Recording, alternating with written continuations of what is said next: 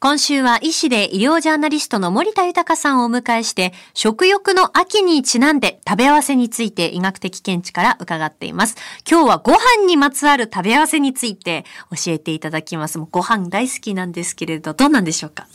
新庄さんは、はい。カレーライスを食べる時の付け合わせ、らっきょうですか？それとも福神漬け、どっちが好きですか？あったら、どっちだって言われると福神漬けの方が好きかなという気はするんですよね。医学的見地からはですね、カレーにはらっきょうがおすすめなんですね。へえ。らっきょうにはアリシンという成分が多く含まれていて、消化液の分泌を促してくれますので、カレーの消化を助けてくれるんですね。そうなんです。で、カレーのルーには油分が多く含まれていますよね。はいだから、もたれがちな胃での消化を助けてくれるためには、らっきょうがいいんですよ。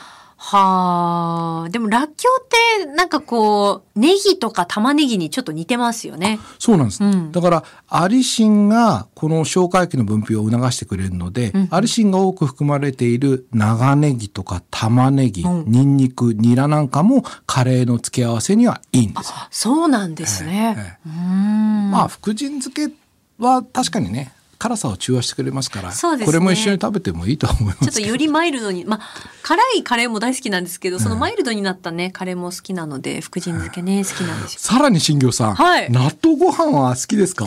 大好きです。あ、また今朝も食べてきましたよ。あ、そうですか。私はどんな感じで食べます？そうですね。もうご飯炊いておいて、そこからまあね、ご飯持って、うん熱々のご飯の上に、うんこう納豆をこう、シャシャシャとこうかき混ぜたものを乗せると。なるほど。はもう結構定番ですよ。そうすると、納豆ご飯を食べるときには、うん熱々ご飯に納豆をかけるんですよ。はい、そうです。これですね、ん大変申し訳ないんですけど、はい冷めたご飯に納豆をかける方がより良くて、えー熱々ご飯に納豆をかけるのは好ましくないんですね。いや、でも、まあ、知識として知っといてほしいんですけど、うん納豆には納豆キナーゼという成分があって、まあ、血栓症の予防などに効果が期待されていますよね。はいでこの納豆キナーゼなんですけど50度以上の温度で働きが鈍くなって、はい70度ではほとんど働かなくなることが分かってきたんですね。これ熱々ご飯は50度以上になっていることが多いので、まあ、医学的見地からは熱々ご飯に納豆というのはあまりお勧めできないんですよ。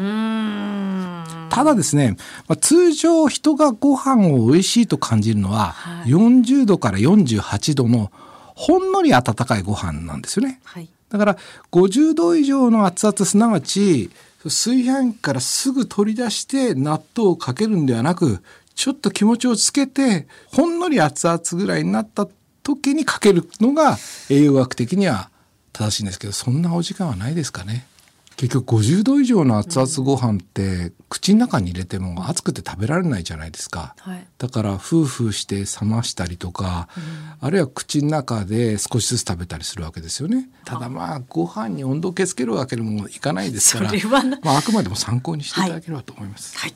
あの納豆はですね大豆製品なのでイソフラボンが豊富で抗酸化作用があります、最近ではですね尿漏れとか頻尿の予防にも効果が期待されているということなんでまあその他にもですね頻尿対策に効果が期待できる食材というのがあるんで、はい。少しご紹介したいと思います。え山芋と銀杏なんですね。えー。山芋は1日 60g ぐらいが効果的とされていてはい。マグネシウムが多く含まれているので尿道括約筋などの筋肉の収縮を整える働きがあると考えられています。まあ、日本固有の食品でこれはあの火を通した方が良いという意見もあるようですしさらに銀なんですけどこれも頻尿の改善に効果が期待されていて、まあ、筋肉の収縮を促すマグネシウムを豊富に含み、えー排尿の際に働く筋肉を強くするという報告がありますしこの銀杏はですね古くから生薬として親しまれてきたということがあって冷えから来る頻尿にも効果的ではないかとされています。ただ銀杏くれぐれも食べ過ぎには注意をしていただきたいと思います、はい。